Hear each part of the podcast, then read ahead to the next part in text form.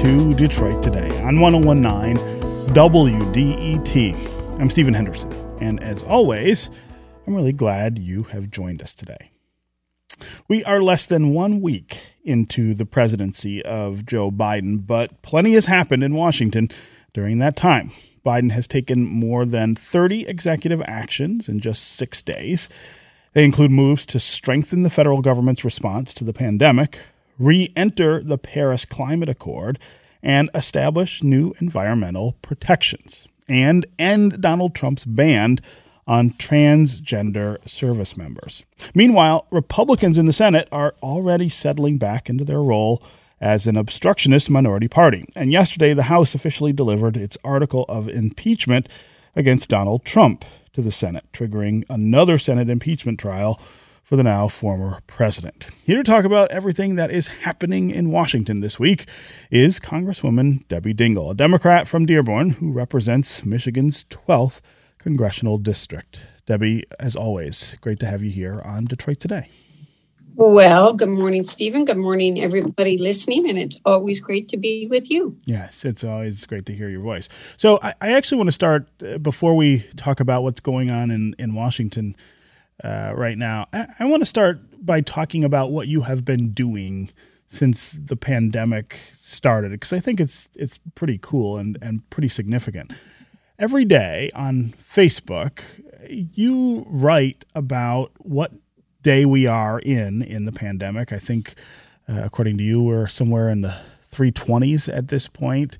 And you just kind of go down the list of things that have happened, things that you're feeling, things that you're thinking about.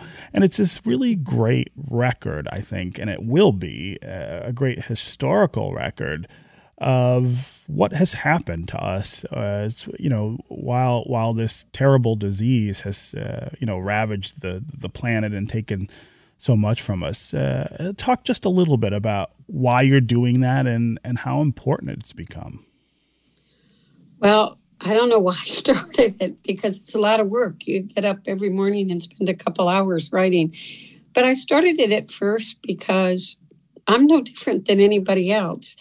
I was home by myself in Dearborn. I was looking at every crack in the wall that needed to be fixed. I was totally isolated. And quite frankly, at the beginning, I still am, was very, very frightened. Didn't want to go to the grocery store, didn't go to the grocery store, only ordered from Instacart or Amazon and was even, you know, the neighbors would say, Do you want to go for a walk? and was very careful. And I knew a lot of other people felt like that. At the same time, I checked in on a neighbor uh, who's older who said, I can't go anywhere. If I get sick, I'll die. They don't care. They've already made a decision. My life is expendable.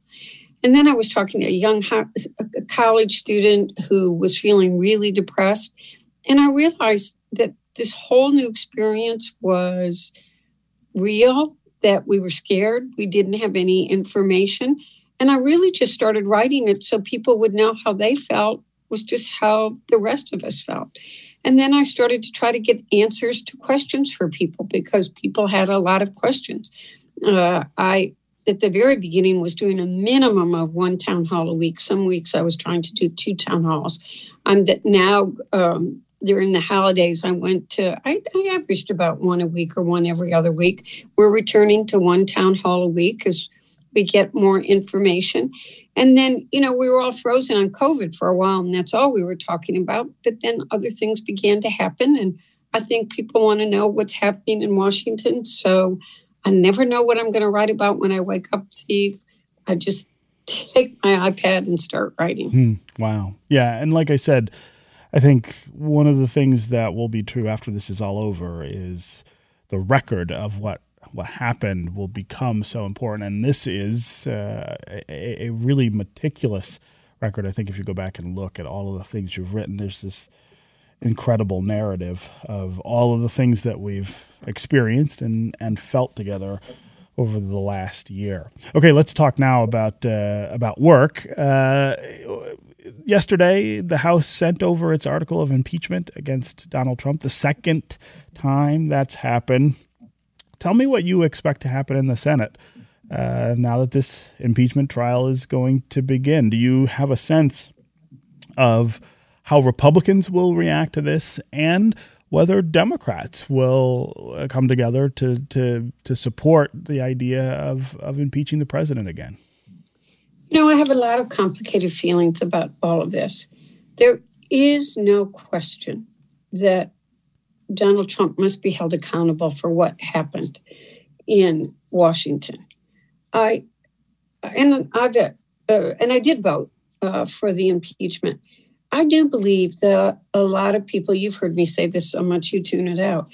Uh, I mean, just in private conversations, even that this country is being divided by fear and hatred. And I don't think people understood what that meant until they saw what happened at the Capitol on January 6th. Mm-hmm. And I think it was um, it was a scene that shook up a lot of people. Uh, I, quite frankly, I mean, I was right there. I was on the floor. I was in the middle of it. I heard the pounding, the screaming. I heard the gunshot. You know, I was one of the people that got told to get down on the floor, get your gas mask.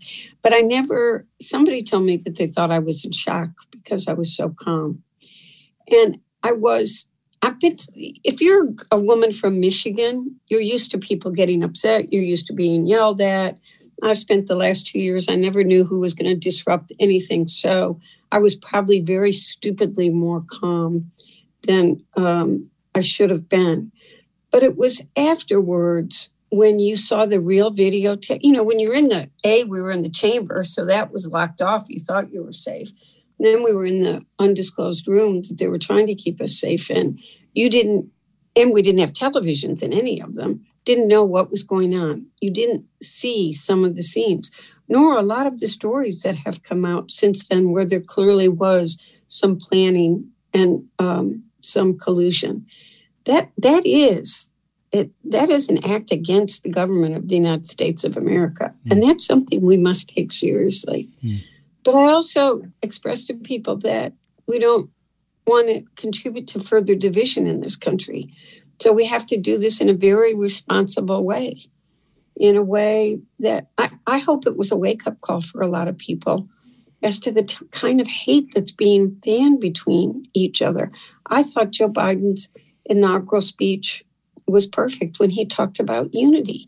There are lots of people that I don't disagree with or don't agree with, but we can disagree agreeably. You and I have our, you know, I don't think you're quite right on that, Stephen, although I think I'm right most of the time.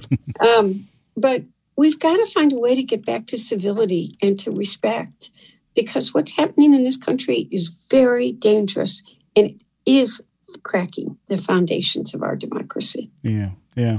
Um, do you are you in the camp that you think that sending the message to President Trump uh, by way of essentially preventing him from ever running again for president is the reason to pursue impeachment. I mean, if he's in, if he's removed uh, by the Senate, if he's convicted by the Senate, uh, he would not be able to, to to try to run again for president. Is that the reason to do it, or is there a bigger message?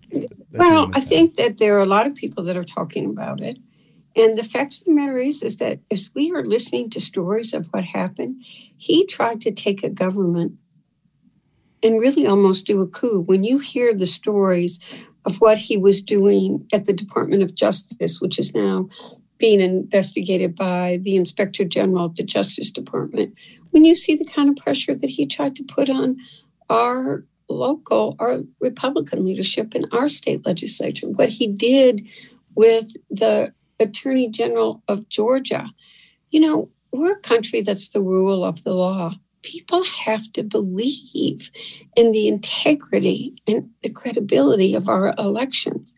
And he has shaken some of that very basic foundation of what our democracy is. And that is an attack on our democracy.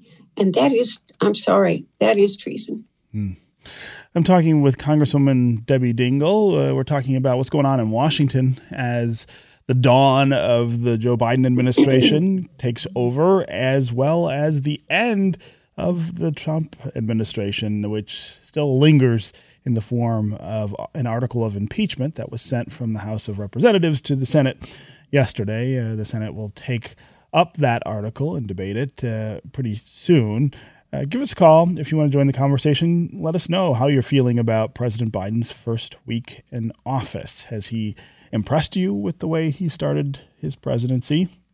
Or do you wish he was doing things differently or doing different things? Uh, do you believe that the Democratic majorities in the House and the Senate are going to be able to govern effectively in the next couple of years? We're just starting to see how all of that is going to work with a 50 50 split uh, in the Senate.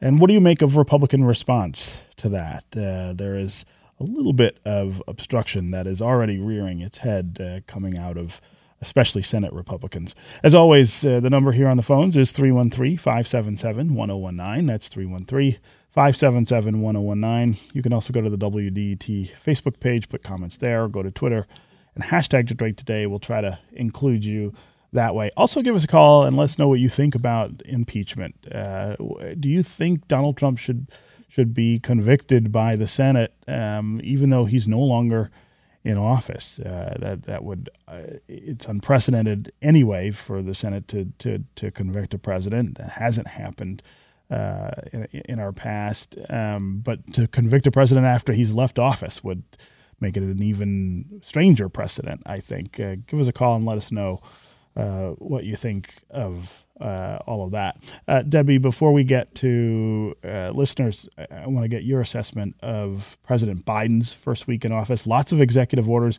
I'm not a fan of executive orders. I'm not a fan of the growth of the use of executive orders by presidents uh, who who become frustrated. I think with Congress not being able uh, to enact legislation, but it's just a part of the presidency now, and he seems to be using it in a very effective way.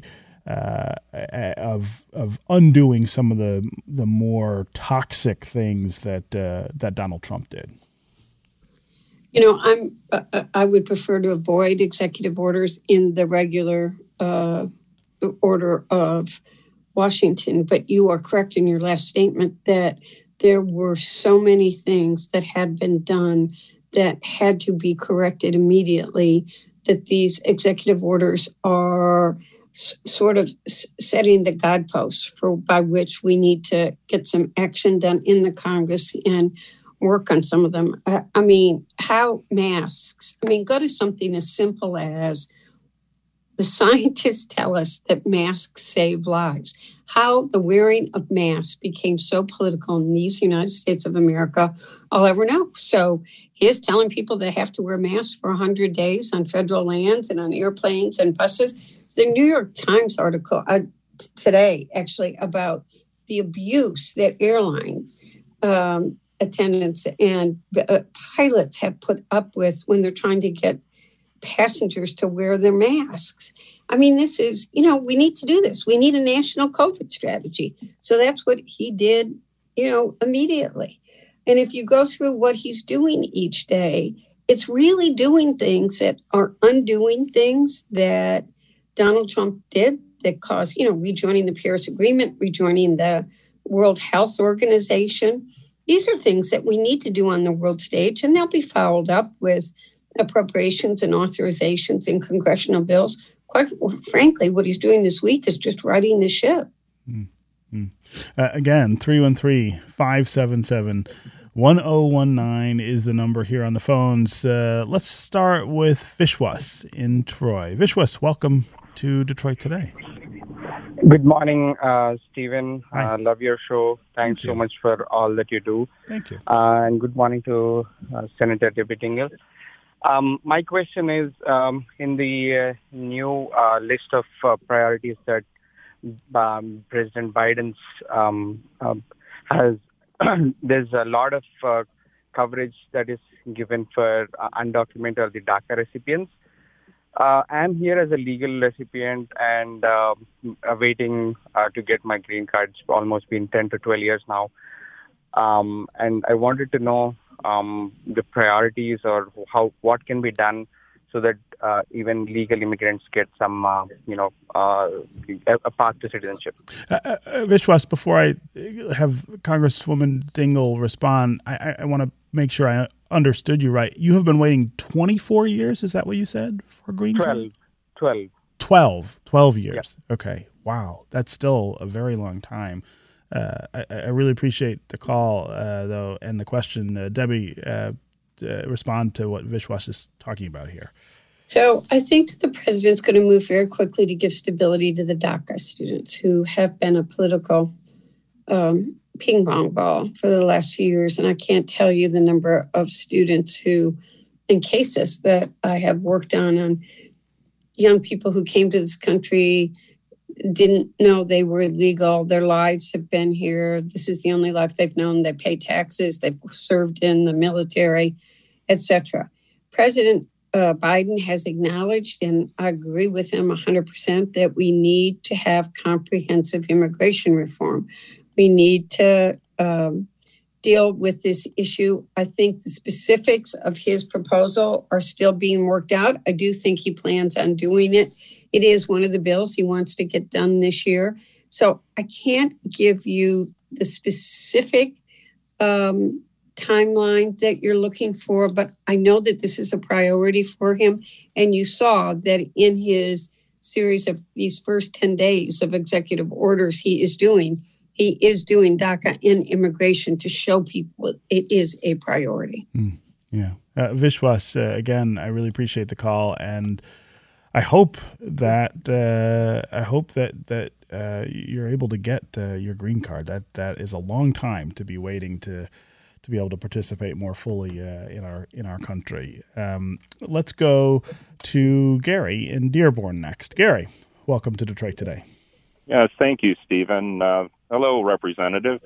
Uh, two points. One is I think the Democrats need to focus on using reconciliation uh, as opposed to regular order, and they need to focus on not something that doesn't have broad appeal, but on something like two thousand dollar checks for the American people. Hmm. Uh, Gary, I, I, really appreciate the call. I, I think we got to do a little explaining for listeners what the difference is between reconciliation, which is a part of the budget process, uh, and executive orders, which which which come from the president. But it's a it, it's a great question, Debbie. Can you spend just a little time talking well, about that? I mean, the two thousand dollar checks that you're talking about are still going to have to go through the Congress, and what um, you know the the stimulus checks are are very complicated, and quite frankly. I know that a lot of people are hurting and we need to get dollars to them. And what Joe Biden's plan would do is, as you know, before Christmas, there was a $600 payment that was authorized, and he would add another 1400 so everybody gets $2,000. And by the way, the, the process isn't perfect. I mean, I have lab technicians. I hear from one of them. I mean, I know her. She talks to me regularly. That was fully employed uh, in 219 and was laid off by the university. She had a very good income, but um, that year, but uh, is not eligible because of her income. But she has no income, and nobody's taking care of her. And you've got two income families there. We've I've really been talking to leadership about how we take care of other people who need help too. When you're talking about how we are going to actually get this COVID bill through, which is much more than just these payments. It's more money for vaccine, uh, to put more money into the Defense Preparedness Act, to get the the syringes we need, the alcohol swabs, the PPP, the more PPE, uh, restaurant business, small businesses, childcare, aid to state and local governments, all those things that we need to do if if it were to go what's called regular order, senators are able to filibuster. So you could have, you would need two thirds vote, and you could have a number of senators filibuster it. Reconciliation is a parliamentary process that was worked out a number of years ago that requires a simple majority. And if you saw last night, Rachel Maddow was uh, interviewing Chuck Schumer, and he was very clear that the Senate would use reconciliation as the vehicle to try to get this COVID package through. Yeah, again, uh, Gary, really, really great question, and uh, I'm glad you called and added it to our conversation here. Okay, we're going to take a quick break. When we come back, we're going to continue the conversation with Congresswoman Debbie Dingell, and we will get to more of your calls as well. Vera in Dearborn, Glenn in the Cass Corridor, Bill in Bloomfield Hills. We'll hear from all of you next. If you want to join them, 313 577 1019 is the number here on the phones. We'll be right back with more Detroit Today.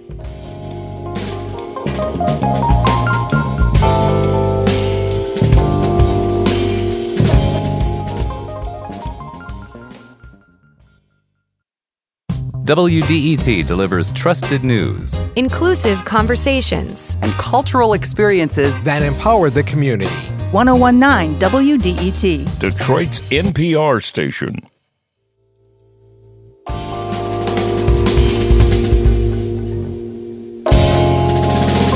This is Detroit Today on 1019 WDET. I'm Stephen Henderson. As always, I'm glad you have joined us. My guest is Congresswoman Debbie Dingell, Democrat from Dearborn. She represents Michigan's 12th congressional district. We're talking about all the things that are going on in Washington right now as the Biden administration gets started and the Trump administration leaves town. Uh, there is still a lingering question about the Trump administration, and that is the article of impeachment that was forward forwarded from the House of Representatives to the Senate uh, yesterday, and we are waiting to hear what will happen to that uh, in the Senate. If you want to talk about impeachment, you want to talk about the executive orders that Joe Biden has already signed, you want to talk about COVID relief and the other priorities that will confront him in the next weeks and months, uh, give us a call. 313 577 1019 is the number on the phones. You can also go to the WDET Facebook page, put comments there, or go to Twitter and hashtag us, and uh, we'll try to include you in the conversation that way. Um, I'm going to go next to Vera in Dearborn. Vera, welcome to the show. Um, I wanted to say that I appreciate that you uh, labeled this a coup um, because I believe it was too. I don't know if you read the article or the opinion piece by Fiona Hill. She she laid it out so well. It was an attempted self coup. Um, and I, I think that if we don't label these things properly, mm-hmm. we have the tendency to not address the seriousness um, of them. Yeah. Um, we, you know, we, we've been so desensitized to his outrageous behavior um, that we tend to minimize things, and and this should not be minimized. I mean, uh, and I believe firmly that he should be impeached, and I hope and pray that they get enough people on board to impeach him, and um, God forbid he ever runs for office again. Mm. I mean, I don't know if if the democracy can take it. I really don't. I think he's going to do enough damage from the sidelines. His intent is to divide and conquer. Yeah. And uh, it's terrifying. Vera, so, Vera, I, I really appreciate the call and, and the comments, and I, I absolutely agree that you got to call things what they are. And this this was an attempted this was an attempted coup. Uh, Debbie, one of the interesting that, things that's kind of cropped up in the wake of what happened a few weeks ago is the relationship, the uh, debate about the relationship between speech and uh, violence. In other words, uh, you know, did the president's speech, did the president's the things he says incite uh, these people who attacked the Capitol a, a few weeks ago? And of course, that's now become a bigger debate about what kind of speech should should be acceptable and what shouldn't be, and and how should platforms that have tremendous control over people's uh, speech be dealing with this? I'm I'm curious about where you where you draw lines here. Uh, I, I, think it's it's pretty obvious that the, what the president said was out of bounds and and certainly uh, helped incite the, the the mob that, that attacked the Capitol. But this question about you know the kind of speech he indulged in for for four years uh, on Twitter uh, and in other places. I mean, I think we're having a, a pretty important conversation about our democracy, and free speech, of course, lies at the core of that. I think this is going to be one of the most challenging discussions we have to have in the next year. I do believe in free speech. And I think Donald Trump tried to attack free speech, and I think he tried to attack freedom of the press. So it, it makes me even more sensitive to it. But social media has become a tool of, spread, of spreading lies, of spreading vitriolicness, ugly rhetoric. You know, I look at just my own Facebook page, the page that you talk about that I do every morning, mm-hmm. and I almost I look at it an awesome day says, know, people make death threats, people make, you know, it it and that's not where the planning goes on on the darker web of some of the stuff and mm-hmm. sort of the it, it, I, I think that social media, which began as a tool to bring us together, is a tool that is absolutely dividing the world. It's dividing us as countries, it's dividing us as people. You know, one of the most important things about a functioning community, a society, is relationships. People knowing each other, people trusting each other, getting, I mean, caring, that touching. Social media is, I will yell at the kids that work for me and say, call somebody. And what do they do? They text, they email. I'm like, did you talk to them? Did you ask them a question? Did you hear what they really thought? you can't get to know somebody with words and those words are anonymous and you think you can say anything i mean if i were to read you some of the things that people write me mm. and I, and I, i'm not I, mine are pretty bad but they're far worse on some other people that's not okay either so how do we not censor how do we protect freedom of speech but how do we bring credibility respect civility facts truths back to all of this. It's not easy. Yeah, yeah. Uh, Vera, really appreciate the call uh, and and your thoughts uh, there.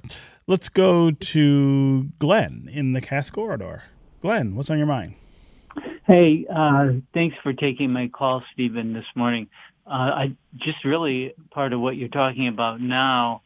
Um, I, my my question is: Is it more important at this time to convict Trump or to enhance our laws that would prevent a person like Trump to get as far as he did. Hmm.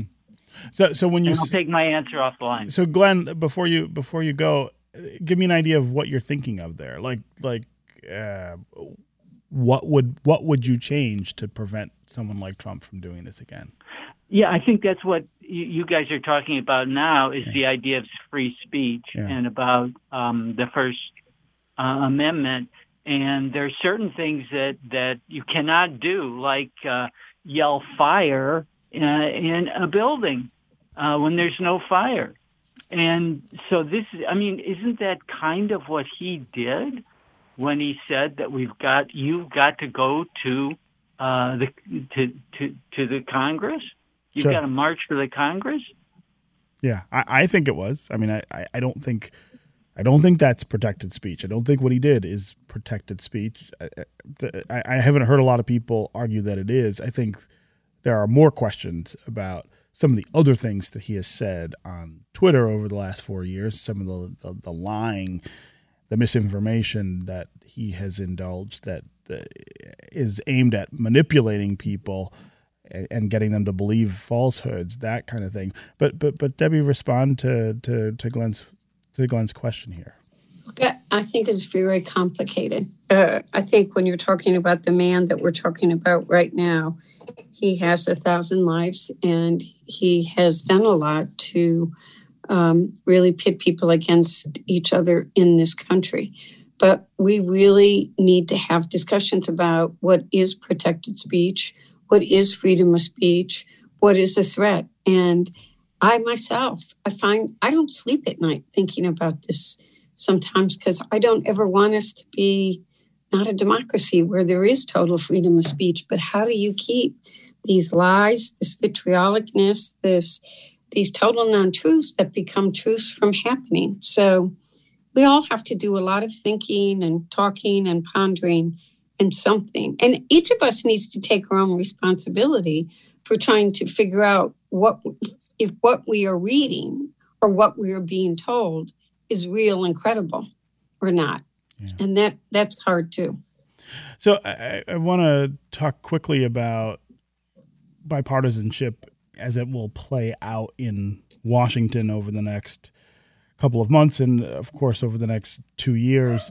There is a report today that that there is going to be an agreement among Republicans and Democrats in the Senate about how to run the Senate as a 50-50 split with the vice president breaking ties and what role the filibuster will play in, in, in all of that, which is good news. I mean that that that moves us forward.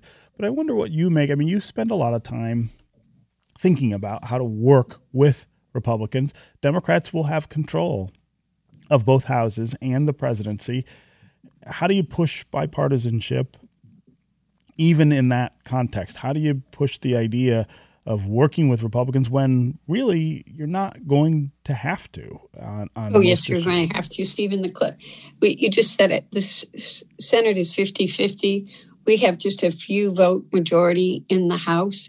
You know, Democrats aren't monolithic, Republicans aren't monolithic. Sure. You're going to have bills that uh, Susan Collins or uh, Lisa Murkowski are going to be with the Democrats on. You're going to have bills that um, Fred Upton's going to be with us on, or but some of the progressives won't. You know, we got to just get to, to. I mean, I'm a pure, simple person. Get to know each other. Begin to build that trust. Have meetings. Talk about ideas.